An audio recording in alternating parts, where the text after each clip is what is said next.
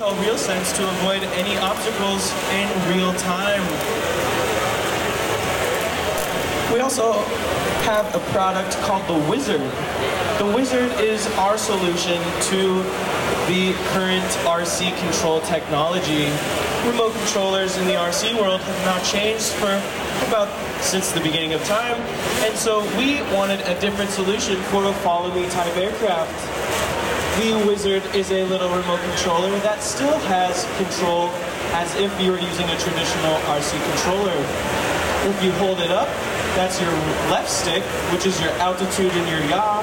If you hold it flat, that turns it into your right stick, which is going to give you forward, back, left, and right control. In that Wizard module, we have a compass and a GPS unit. The GPS unit helps for me technology, and the compass, in conjunction with the GPS, helps with point to fly technology.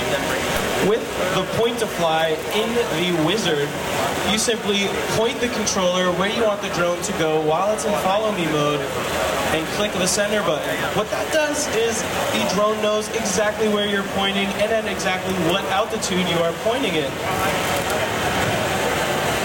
The Wizard is a very cool piece of technology that we really think is going to change the way drones do follow me.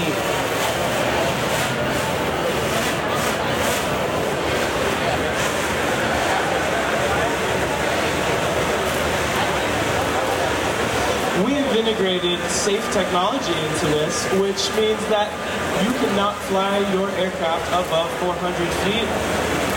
We know sometimes when you get some new technologies, doing some things can be tempting, but we want to make sure that you are safe and not able to do anything you are not to. We also want to make sure that we are not flying near airports, so we integrate that safe technology in as well.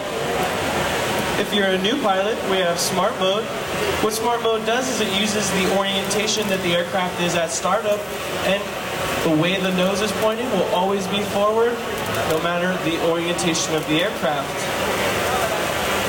If you're a traditional RC pilot, you might not want to fly in Smart Mode, so we have a mode called Angle Mode. What that means is left will always be left and right will always be right. Yeah, right now I'm uh, doing something as far as Totally fine. I don't want to throw you off. Okay. You're doing a great On job. On that mode switch, you also have a home mode. So if you are flying and you wanted to come back home, you can simply flick the switch down to home mode and it will come back and land itself right where you took off.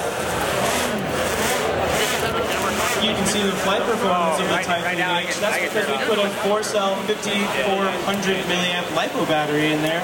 And those four cells really help you with that low end punch and with Uh, you can have windy conditions. panoramic if you wanted to.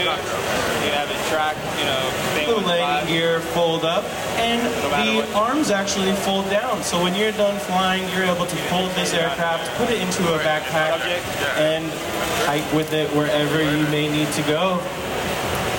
We've got two infra, two ultrasonic sensors on the front and two ultrasonic sensors on the bottom. On the bottom of the aircraft as well, we have an optical flow sensor which works in conjunction with the GPS to make sure that the aircraft stays put exactly where you want it to. With the Intel module in the Typhoon H, that will allow you to have obstacle avoidance and subject recognition in follow me mode. In the event of an unlikely failure, Right now we're getting a lot of uh, noise. this drone will fly with only five motors. Way it does that is the opposite motor of the motor that went out will do three rotations in one direction, stop itself, and spin three rotations in the opposite direction. That counters the torque of the aircraft that is lost on the motor and allows you to bring it home and land it safely. On the Typhoon H, you are able to do dual operator mode, which might be one of favorite things to do. What that allows me to do is pilot the aircraft and make sure that we are operating safely at all times, while my camera operator is making sure that we get the perfect video that we need. That also allows you to really focus on the precision that you are getting in your video. If you don't have a second person to do dual operation, you can do uh, our waypoints, which we are calling curved cable cam. You fly the drone to a course that you want to, you set your course, point one, point two, point three, flying to a different location after each point, and you press start. When you press start, the drone will go back to point one and fly from one to say point 25 while your drone is in that 4S. curved